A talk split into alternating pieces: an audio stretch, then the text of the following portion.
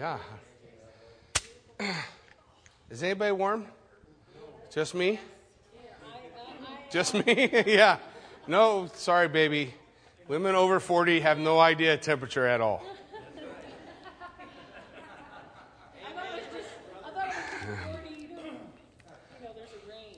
Yeah, well, I didn't want to say that. well, if you guys have your Bibles, maybe kick on the fans anyway. Oh, you guys are beautiful. Um, open up your Bibles to the book of Isaiah. Tonight, exciting note, tonight in the book of Isaiah, uh, we find ourselves in the, in the second section of the book of Isaiah, and we're going to end the first of uh, three partitions in the last section. So we're working our way. The good news is tonight, when we finish, we will then be ready to focus, zoom in, if you will, to the prophecy specifically concerning the Messiah from chapter 49 on. I'm sure everyone's familiar with 53 and 54 and, and some of those scriptures that we see all the time. We'll be getting into those, uh, um, if not next week, real soon uh, thereafter. So we're going to end that section tonight, and we're going to continue taking a look at the comparisons that God's making between Himself uh, to the nation of Israel and their idols. What is able to save, what is not able to save. Oftentimes, when we study, you guys need to know the place Isaiah 47. Sorry. I would have got there sooner or later. you weren't missing anything yet. But listen, the, one of the things that the Lord's doing is comparing that which is able to save with, with that which is not. Making the comparison with Himself and uh, uh, to everything else that they were putting their faith and trust in. The, the way that that relates to you and I, maybe we're not like Judah and we're not facing the, the onslaught of an enemy army that's coming, you know, down the road in the future. But we do recognize in our life there are those things in which we place our trust that are not trustworthy. And we should never be shocked when we put our trust in something that's not trustworthy and it fails. Because there's only one thing that's trustworthy, and that's the Lord. Only one thing, and that's Him. And putting our, our faith and trust, our hope, everything that we are in Him. And one of the things we discussed this morning in regard to that is is recognizing, realizing every single thing that enters into your life. If you're a believer, you put your faith and trust in Jesus Christ. Every hardship, every difficulty, every blessing, every boon that you've experienced in your life has all passed through the hands of a God who loves you. And the purpose behind it all is to perfect you and bring glory to Him. That's what it's there for. And if we're willing to acknowledge that and put God in that rightful place, that He's central in our life, then when we face those things, we will have the strength we need. What we're going to see with Israel, we know Judah is going to go into captivity. They're going to enter into captivity to Babylon because they put all their hope and trust in idols, and their idols are going to fail them. And God will cure them of their idolatry while they're in Babylon. But listen, Babylon, we're going to see tonight, is not held guiltless. Just because God used Babylon to do his will doesn't mean that the way Babylon did it, the way Babylon treated God's people was okay with God. That's what he's going to tell Babylon. And the prophecies that Isaiah is laying out for us and what's going on, keep in mind, Babylon is just a little knee high power.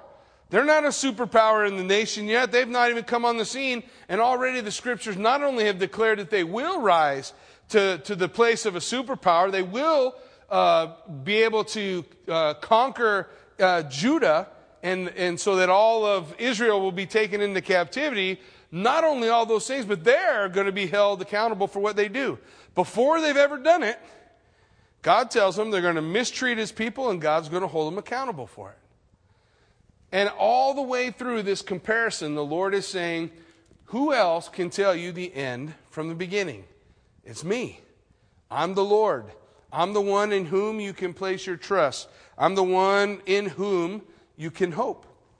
So as we begin chapter 47, he says, Now come down and sit in the dust, O virgin daughter of Babylon, sit on the ground without a throne, a daughter of the Chaldeans, for you shall no more be, be called tender and delicate. Now, as we take a look at what's going on, what we're going to see is, is a picture of Babylon being humiliated like a woman being humiliated. And the idea that the Lord's, this is before they've even been, been raised up. But the Lord is saying, hey, you're going to be so full of pride. I need you to realize, I need you to, to understand that you're going to be brought low. Like that daughter who, who's used to sitting on the throne, but now she's sitting in the dirt. And he goes on to describe this. He says, Take the millstones and grind meal. Now, she's probably never done work in her life. But now that, that country, that land of Babylon, they're going to they're to be working hard, taking millstones and grinding meal. And then he says, Remove your veil, take off your skirt, uncover your thigh, pass through the rivers. That's speaking of a forced relocation. Your nakedness shall be uncovered. The humiliation of this, uh, this young girl, which is a picture of the nation of Babylon.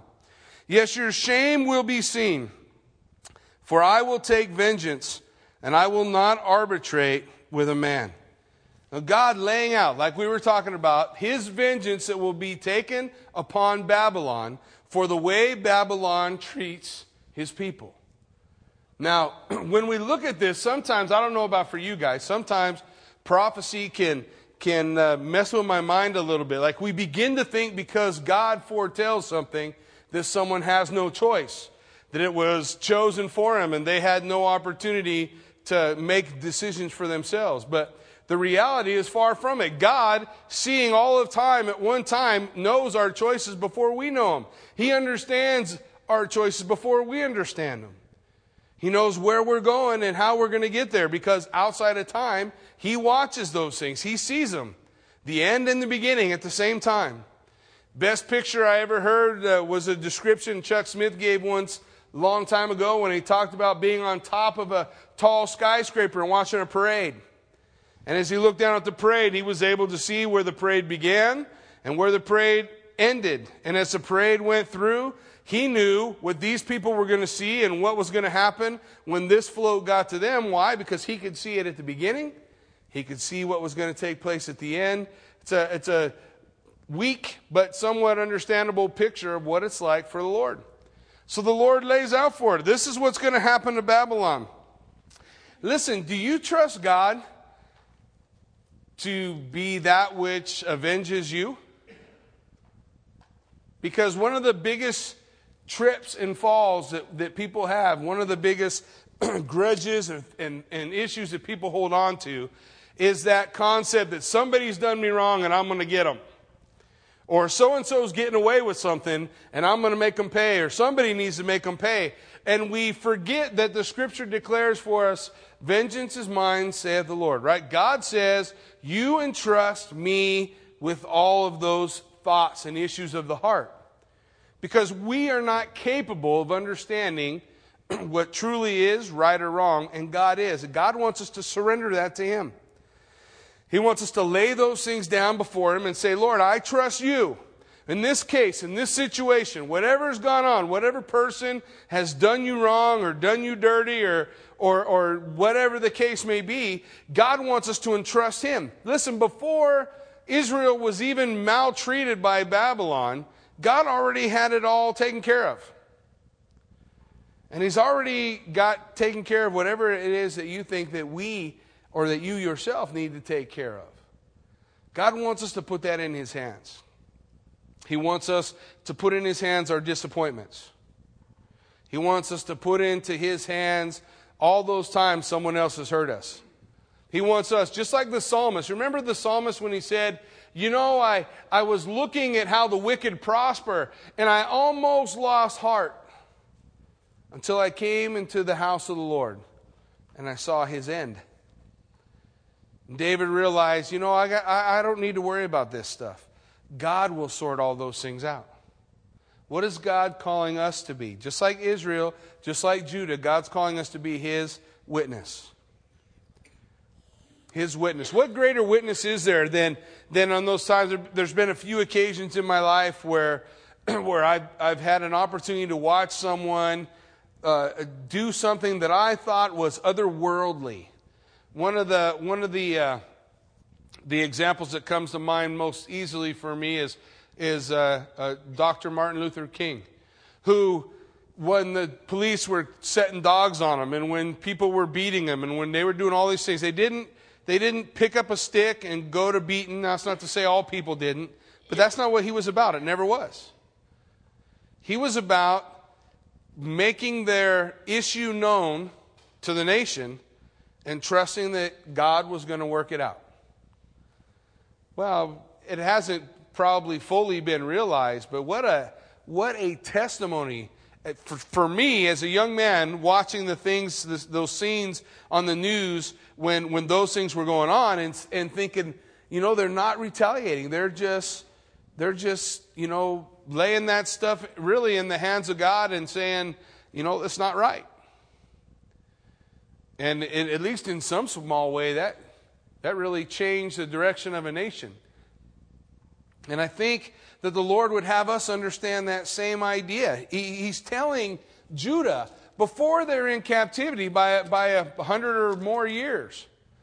He's saying, listen, even before you go into captivity, let me tell you, I'll take care of what Babylon does to you that's wrong. Just trust me. One of the, one of the biggest heartbreaks of this captivity is Jeremiah. We come to Jeremiah next, and as we study Jeremiah, you're going to hear Jeremiah tell the people over and over again don't fight. You're fighting against the Lord. Lay down your weapons and just go into captivity and live your life in peace. God was not calling them to war. Yet the people raised arms against Nebuchadnezzar. And people were slaughtered and lives were lost because they would not hear the words of God's prophet. Jeremiah, that's why he's called the weeping prophet, because he sits outside the city and watches its destruction. And his heart is broken because they would not trust God.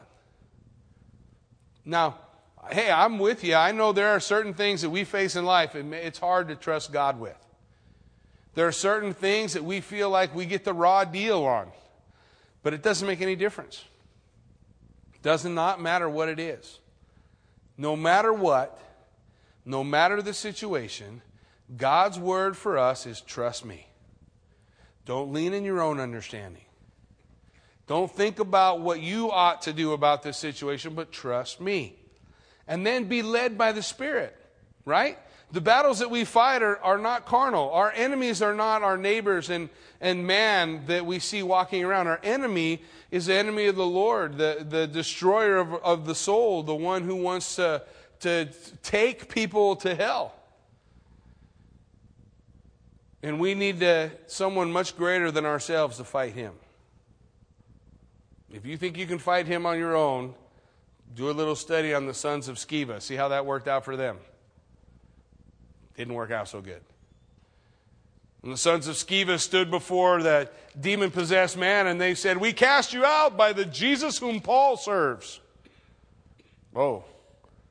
Well, let me tell you Jesus we know, Paul we know, Peter we know. We don't know you. And the Jackie paraphrases, he gets whooped and runs away naked and bleeding. That's not a good, those two things should never go together, by the way. That's bad. What is it that we need to do? We need to be led by the Spirit of God. Trust God in those situations. Listen, the Lord says right here in, at the end of verse 3 of chapter 47, I will not arbitrate with man. What's that mean? That means, listen, your counsel I don't need. What does the scripture tell us? His ways are higher than our ways, aren't they? His ways are as high as the heavens are above the earth the Lord says, That's how high my ways are above your ways. So you trust me. I don't need your two cents. I've been more than willing to give it to the Lord on many occasions. But He doesn't need my two cents. What He needs is my trust. I trust you. And then He goes straight in at verse 4 and He says, And as for our Redeemer, the Lord of hosts is His name, the Holy One of Israel. And as for our Redeemer, it's uh, the root word for the word goel. The kinsman redeemer, the story of the book of Ruth. The whole understanding of what redemption is all about is found in the book of Ruth. Read the book of Ruth, you'll learn what redemption means. As Boaz redeems Ruth and Naomi. And when we look at that, the scripture here is declaring our, who's our redeemer? Jesus Christ is our Redeemer. Who's he, who's he focusing in on? He's focusing in on Jesus Christ, the Redeemer, our Lord, the Lord of hosts, Sabaoth. The Lord of hosts is his name, the Holy One of Israel. He goes on and says, Now listen, sit in silence and go into darkness, O daughter of the Chaldeans, for you shall no longer be called the Lady of the Kingdoms. Babylon is going to face a yet future destruction. And some of the, the things we're going to talk about here in chapter uh, 47 are going to allude to that. If you want to read up on that, it's Revelation chapter 17 and 18. The destruction of Mystery Babylon, that great harlot. That great harlot, alluded to here by Isaiah by the humiliated woman this, this woman here that we're going to read about who, who says, Hey, I'm, I'm uh, no widow and I'm, uh, I, I'm never going to lose my children. I always sit in power. The idea is that Babylon, this mystery Babylon, from which we derive every false religious system. Uh, still a great work, great book to read is The Two Babylons by Reverend Hislop. He, he does this incredible work that shows us the foundation of this false religious system began at the Tower of Babel under Nimrod. Tower of Babel was also, by the way, the center of a place that we call Babylon. And that all the false religions of the world had their foundation there and spread around the world at the dividing of the tongues as the nations were divided in that place in the book of Genesis. And he's able to trace them all out and show this same picture in all these other world religions. So it's incredible uh, to see, and this is what he's pointing to here the ultimate destruction of Babylon. Listen, Babylon, it says, no one will ever live in you, the scripture declares. No one will ever reside in you again. They're not going to be nothing there but wild animals. But that's not the case.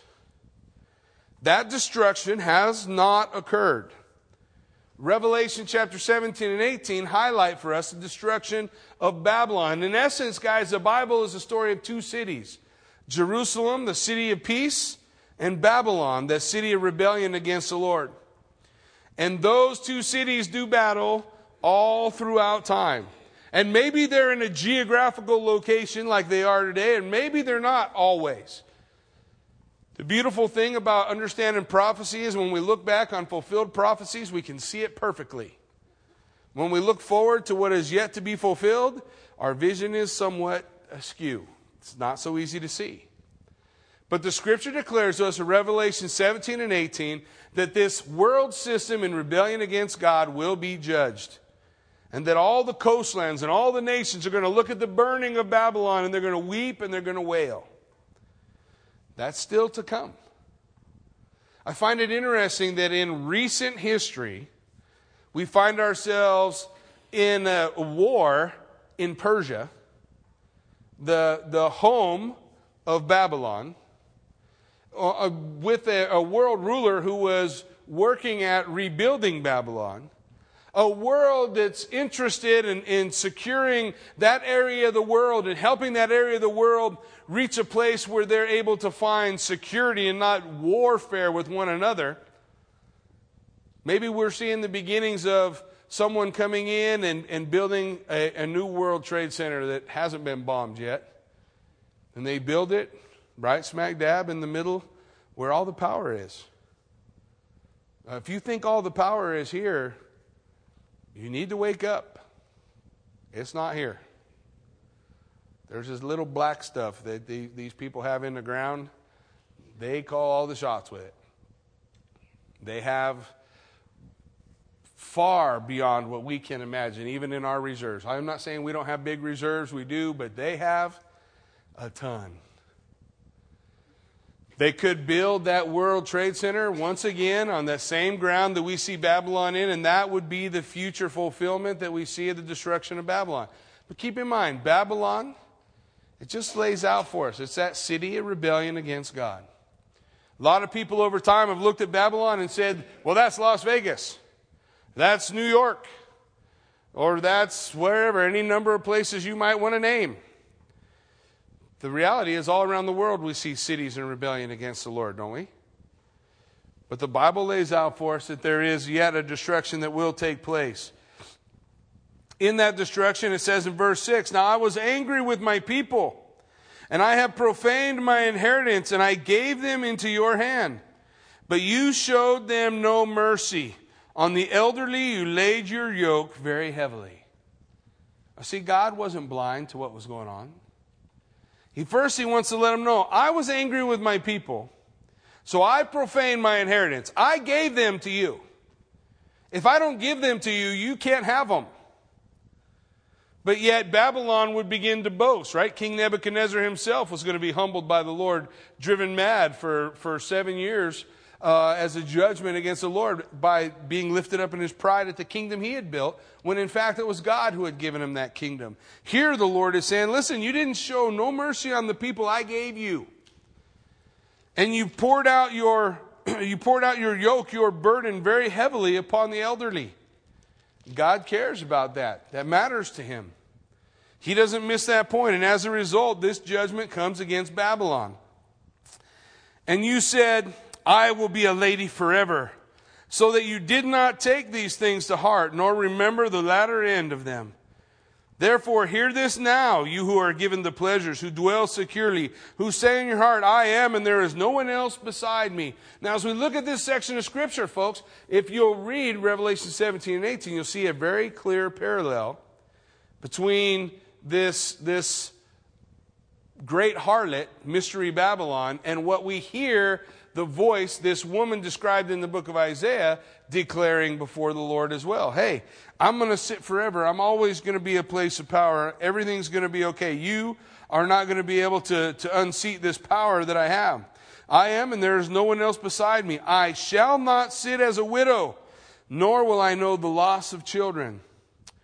But these two things shall come to you in a moment, in one day. Revelation 17 18 describes to us when Babylon is destroyed, its destruction comes in a moment, in one day. Now, when the children of Israel were reading this, how was that possible? I mean, other than the hand of God as he destroyed Sodom and Gomorrah, there's no way for a city to be destroyed in one moment, in one day. You and I, we have a hard time understanding that today? No. You could, it's piece of cake. Some crazy guy pushes a button and that's what happens.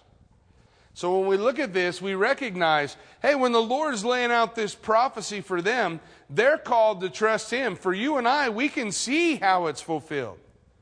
We can see how these things can occur. And it's going to take place in one day, in one moment. Listen, Babylon, that world power in rebellion against the Lord, will rise again. In fact, I, I would go so far as to say it is risen again. You have an entire continent, Europe. At one time it was Christianized. It is now a post Christian nation filled with, with uh, mosques, imams, run by, in many cases, uh, different Muslim powers that have overtaken that entire place.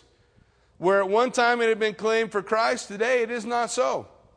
The world is in outright hatred to what Jesus Christ stands for. It is that way now, it will always be. Will always be. Jesus said that it will always be at, at war with the world. But he also would tell us, Be of good cheer, for I have overcome the world. He also told us, Greater is he who is in you than he who is in the world. We're not to be afraid, we're to just to trust him, but recognize God said this was going to come. We see these things happening. We see these things being fulfilled. He says, Now this is why they're coming upon him.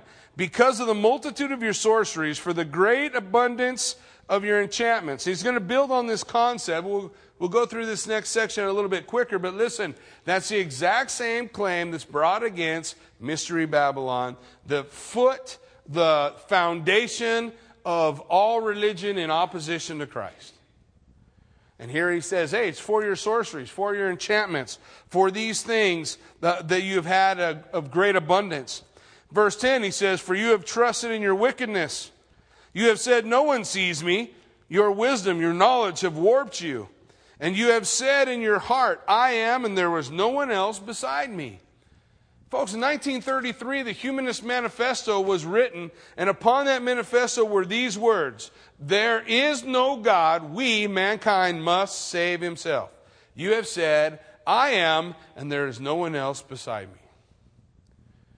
That's, that's the cry of the world in rebellion to God. There is no God. The atheist movement, the, the, the belief that there is nothing, that, that we are responsible for ourselves, and what's going to happen uh, is going to happen through our ability to, to change ourselves. That's worked out great in the past. And I'm sure it's going to work out even better as we continue to move forward because the evil that man can do, you can't even put a, a thumb on it. At just about the time you think that's the worst thing I've ever heard of, somebody is going to do something worse. Because the Lord says that in the heart of man, it's, it's desperately wicked, deceitful, and no one can know it. It's this desire to do wrong, to do evil. And this is the cry of the world in opposition to God. The world that is in rebellion against God, also known as Babylon.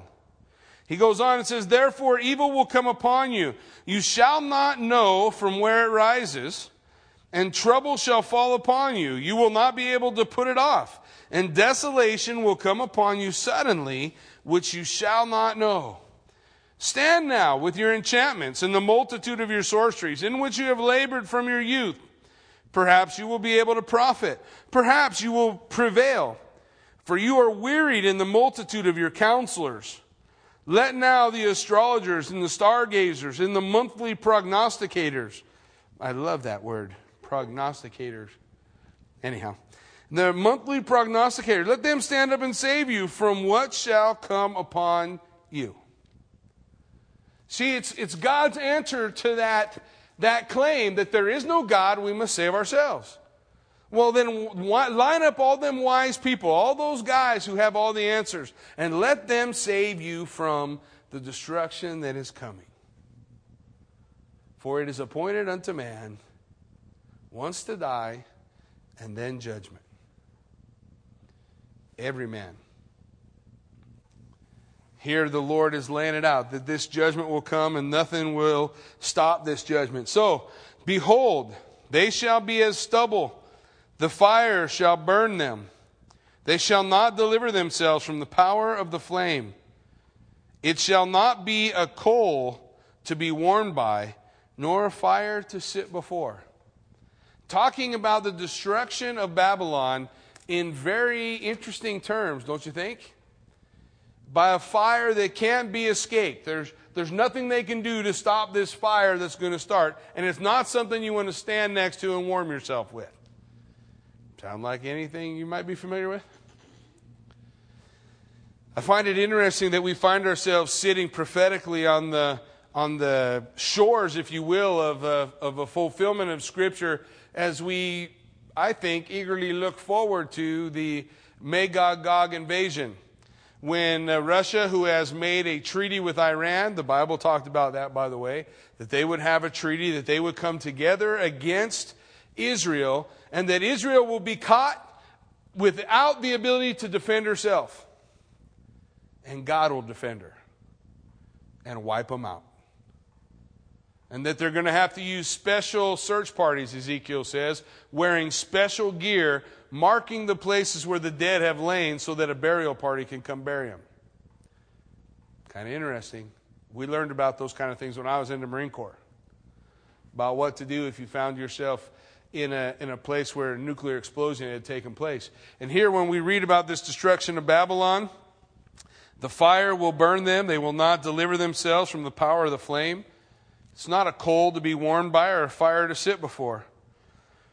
Thus shall they be to you with whom you have labored, your merchants from your youth. They shall wander each one to his quarter. No one shall save you. That's sad words. No one will save you. This judgment being poured out. Now, I don't want you to miss the point that in reality, he's speaking about Babylon that is yet to come, that's coming upon the nation. But often when we look at prophecy, we can see what we, we, we, call a near and far fulfillment. Something that speaks of what's happening immediately, but then this other part of the prophecy is the mountain behind the mountain. We still see that top. It still looks like the same mountain, but it's something that's separated by time. And I think when we look at that, we can see the destruction of Babylon from Revelation 17 and 18, which will take place during the tribulation period. And I, I think we see Isaiah here alluding to the fact that that destruction that's going to take place in Babylon may be from a nuclear explosion. Now, does God need nukes? No, not really.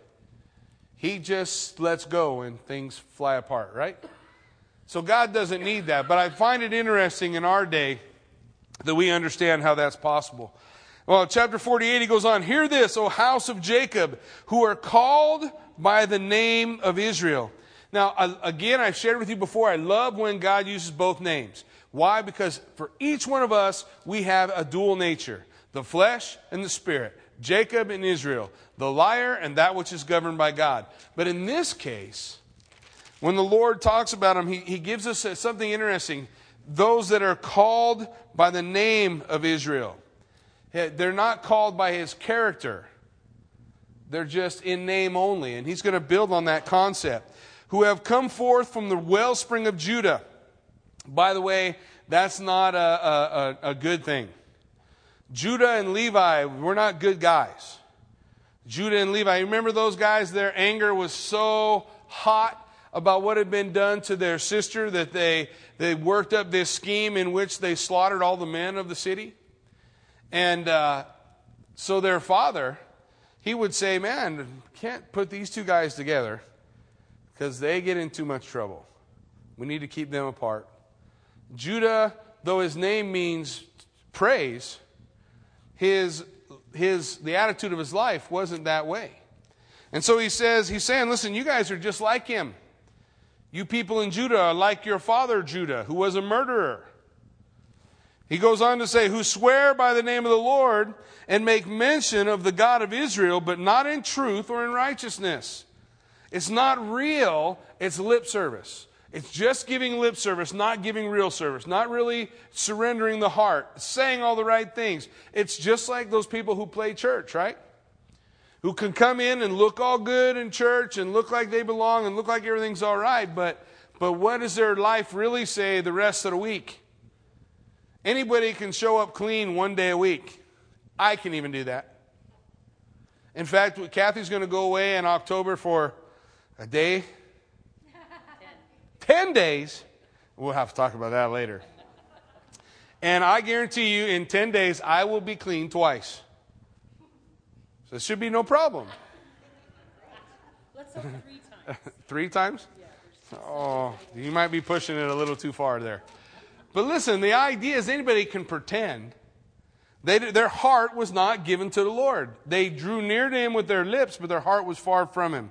For they call themselves after the holy city. Oh, Jerusalem, the holy city, the city of God, the people of God. Here we are, but their heart was far from the Lord. They lean on the God of Israel the Lord of hosts is his name. So they're, they're leaning into the Lord. Now God's turning his attention from Babylon.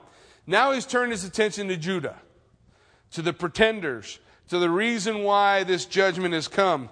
And he begins in, in verse 3 to, to lay out for Judah Judah, you're without excuse. He says, I have declared the former things from the beginning. Okay, that means the Lord's laying out perfect, predictive prophecy.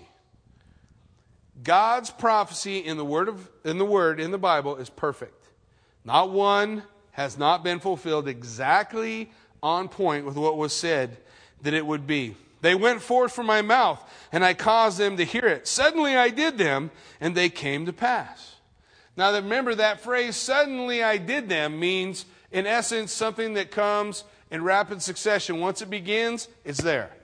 Once the, the things that the Lord talked about started, they finished. The same phrase is that phrase is going to be used of the tribulation period. It's used of the rapture of the church. It's used in a number of different ways. Suddenly doesn't mean like out of nowhere it came. It means when it started, bam, it was finished. Once it started, it's going to be seen all the way to completion. Suddenly I did them and they came to pass because I knew that you were obstinate and your neck was an iron sinew and your brow bronze. So he's saying your, your neck is like iron and your head is as thick as bronze. Like you bang it with a stick and it just goes thong, and the guy just keeps going. Yeah, I know. We all probably know somebody like that, don't we? So this is what he's saying about Judah.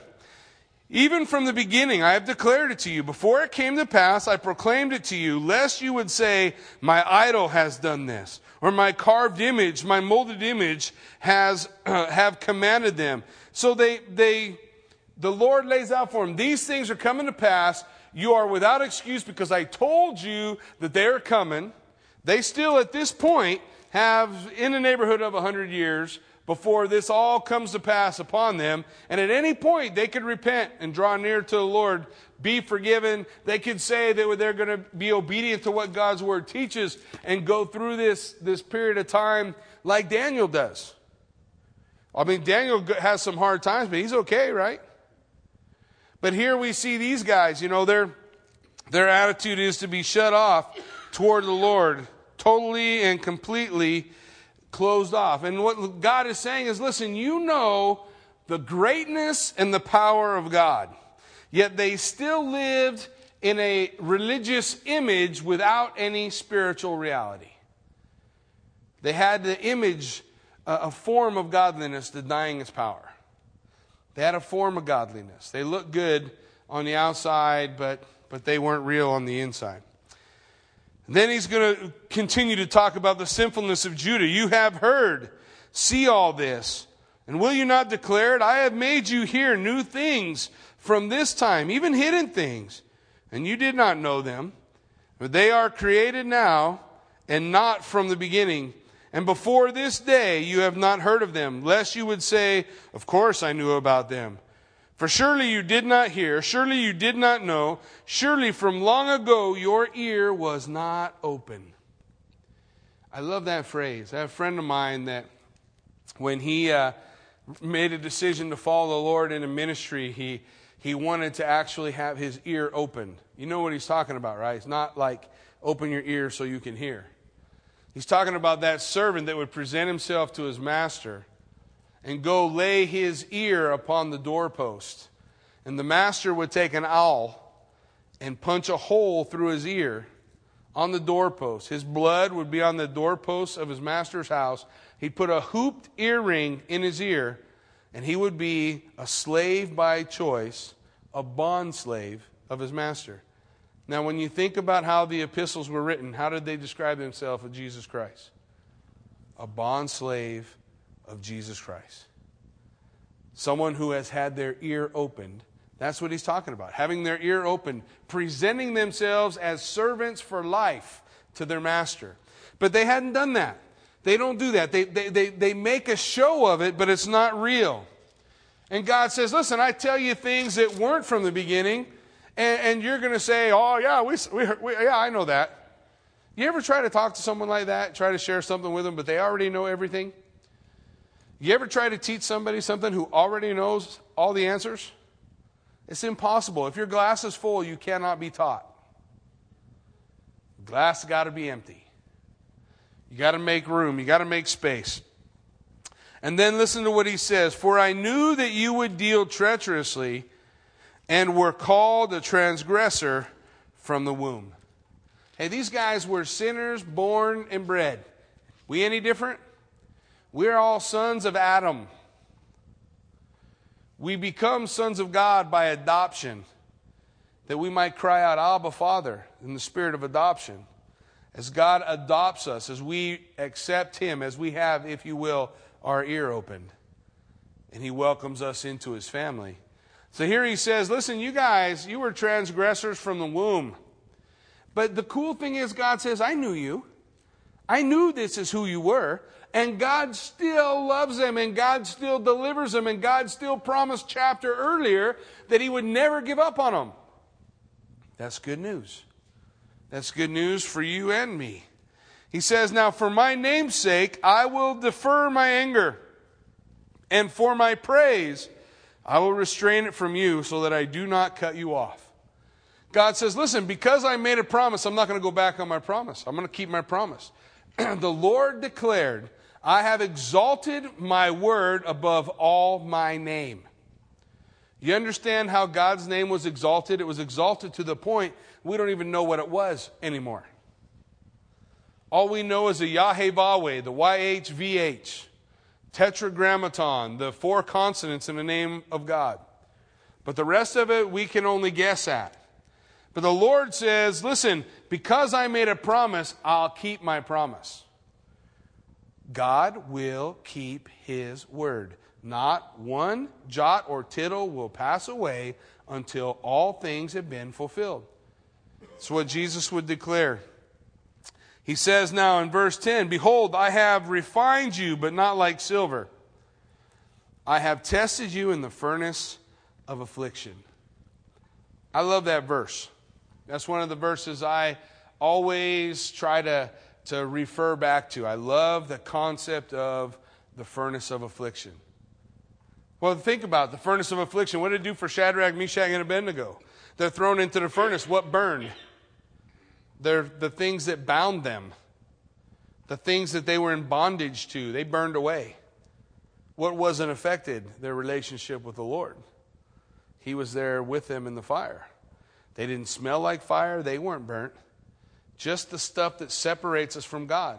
I think sometimes when we find ourselves in the furnace of affliction, we tend to think God's judging us or punishing us for some past event in our life. Listen, that punishment was poured out on His Son, Jesus Christ, upon the cross and paid in full for every human being on the face of the earth, past, present, future until they stand before God having made a decision not to receive that gift, it's done.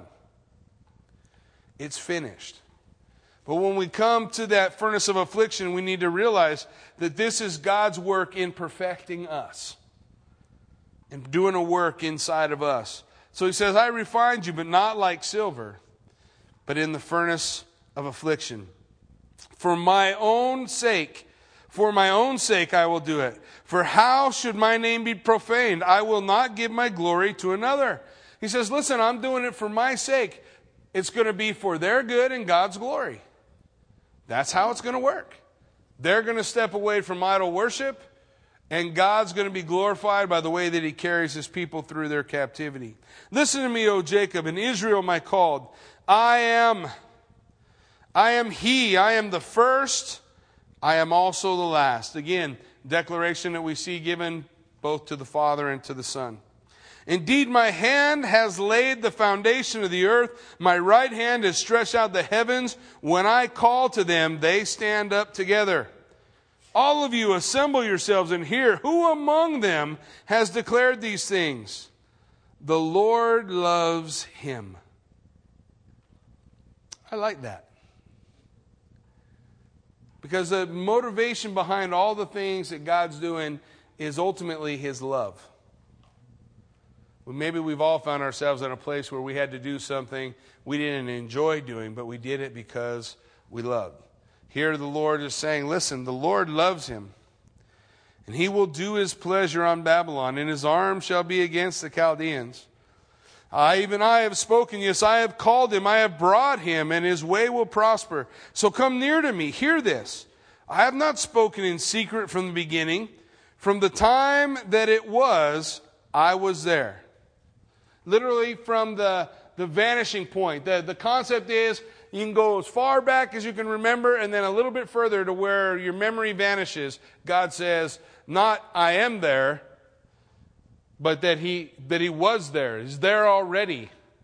He's there already. He's already been in that place. He's already a part of that place. He's eternal.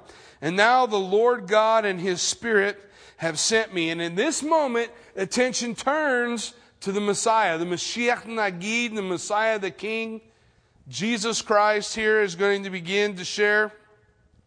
Thus says the Lord your Redeemer, the Goel, the kinsman Redeemer, the one who would become like us so that he could pay the price for us. The Holy One of Israel, I am the Lord your God who teaches you to profit, who leads you by the way you should go. Oh, that you had heeded my commandments. Then your peace would have been like a river, and your righteousness would have been like the waves of the sea. Your descendants would have been like the sand, and the offspring of your body like the grains of sand. His name would not have been cut off nor destroyed from before me. Thus, only you had accepted my word. Listen, when God speaks of obedience, I think a lot of time we equate obedience with performance. I'm not sure that that's necessarily an equation, that obedience equals performance. I think obedience goes beyond that. I think obedience is that person who takes the word of God and says, Yes, it's right. I'm not right, but this is right. This is that foundation of reality. This is true. My heart is in obedience to God's word. My performance will not always be perfect, but at that point I can call upon the name of the Lord and he will forgive me. If we are, if we confess our sins, He's faithful and just to forgive us our sins. We all know the Christian bar of soap, but the attitude is that attitude that says, "Listen, I am obedient to your word. I accept it." Now, the person who's in danger is the one who looks at the word of God and says, "This doesn't fit this century. What God says is sin is not sin." Um, that's not a good place to be. You're in disobedience to the word of God. You're saying that God's word is has failed in some sense, or it's wrong, or it needs to be reinterpreted. There's, there's, there's the areas that people talk about, that's not an interpretation area. God usually makes those things real straightforward. And so when we look at that, we want to have that attitude of obedience. His people, the, the, the, nation of Judah, they didn't have that. They didn't agree with God's word. God's word was just something that they did on the Sabbath. They got together, they read the word, closed the word, went about their business, and did their own thing. Sound like anybody else you know? But then here the Lord saying, if only you had been obedient, if only you had taken my word. What is it? How is it that Jesus said it in John chapter 6? Eat of my flesh and drink of my blood that the Word of God becomes a part of us. It becomes a part. Not that I know everything about it, not that I know everything about who wrote it or all these other things that people will spend their lives studying, but that I ingested Him, that He becomes a part of me. That's that attitude of obedience. If only you had been obedient to my word. Go forth from Babylon, flee from the Chaldeans with a voice of singing. Declare, proclaim this, utter it to the ends of the earth. Say, The Lord has redeemed his servant Jacob. And they did not thirst when he led them through the desert. He caused the water to flow from the rock for them. That rock was Christ, 1 Corinthians chapter 10 says. He caused the water to flow from the rock for them. He also split the rock, and the waters gushed out. Jesus said, If you're thirsty, come unto me, and I will give you drink, and out of your soul will flow torrents of living water. So, when was the, the rock split? When Jesus is crucified. He's crucified, and the rock of Christ is split. That's where that old hymn, Rock of Ages, cleft for me. Let me hide myself in thee. Climbing in that cleft, that crack in the rock that was split for me so that I could find a position within the rock of Christ. This is what he's alluding to. This is what he's talking about. Listen, this is God's ultimate redemption, his ultimate deliverance. But in verse 22, he says, There is no peace, says the Lord, for the wicked. Oh, what are you talking about, Jackie? Every day I look on, I can see the, the wicked prosper. Remember what David said. When I saw the wicked prosper, I almost lost heart until I went into the house of the Lord and I saw his end. This time that we live in here, often we put a lot of, of value on it. And God says it's like grass. What we ought to be putting value on is that eternal life that is yet coming and living our life that that, would be something from which we receive honor and glorify the Lord by what we've done. But often our focus is on the temporal and not on the spiritual. Our focus is on the temporal and not on the eternal. There is no peace for the wicked. In eternity, which is, by the way, a long time, there is no peace for the wicked. But the Lord declares, don't forget this. I have no glory in the destruction of the wicked, but that the wicked would turn and live. That's where we come in. Amen?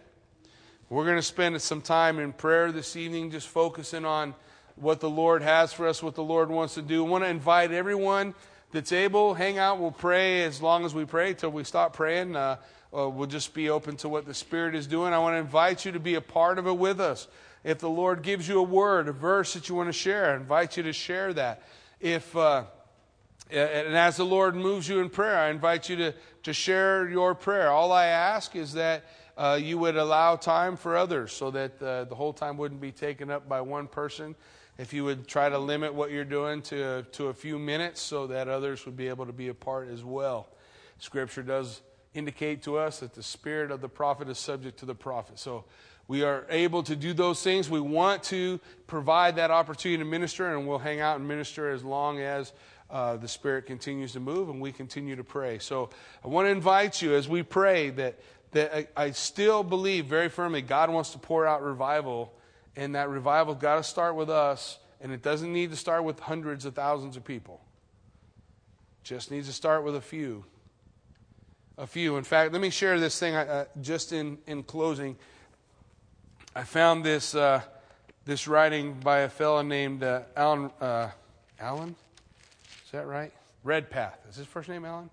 Redpath. Anyway, uh, he's a guy from Moody Bible Institute. He said this It's sobering to think what unfulfilled potential we have and what disobedience or unbelief keeps us from everything that God has for us. I am deeply impressed with the simplicity of the road to revival. Just 24 hours obedience in our lives, and we would be living in such a flood tide of Holy Spirit blessing that there would not be room enough to contain it. And that's, that's the desire of our heart, to see God pour out His Spirit in that way. Let's pray. Heavenly Father, Lord God, we thank you for this time, Lord Jesus, as we come before you, Father, with our hearts open wide, Lord. We pray, Father God, that there would be hearts in this place, Lord Jesus, that, that want to have their ears opened for you, that want to commit more than lip service but real service, submission to the master, a bond slave for life. And Lord, that we would realize or recognize, God, that we don't get to pick and choose what part of the word we like. The whole word, the whole God's counsel is absolute truth. And I don't need to conform that word to my life. I need to conform my life to that word. Lord, I pray that you would pour out your spirit in this place. And as we come before you, Lord, may we give thanks for, for the lives that you've touched today, Father, for, for healing that you're bringing, for a work that you're doing. We thank you for a good report uh, with Jeannie Reynolds, Lord, and, and the doctors are seeing now hope. And uh, we thank you because our hope is in you and not in what doctors say, Lord God. And you bring that hope you give that hope, Lord. And we do pray for her continued healing, Lord. And, and uh, we continue to lift that family to you, God, that you would pour out your spirit in a mighty way that they have the strength they need to endure the road that lies before them still. And Lord God, may we present our bodies to you, living sacrifice, holy and acceptable unto you, God, which is our reasonable service. Lord, may you do your perfect work in and through us as we, Lord Jesus, look toward that revival for our community, for our body, and for our nation.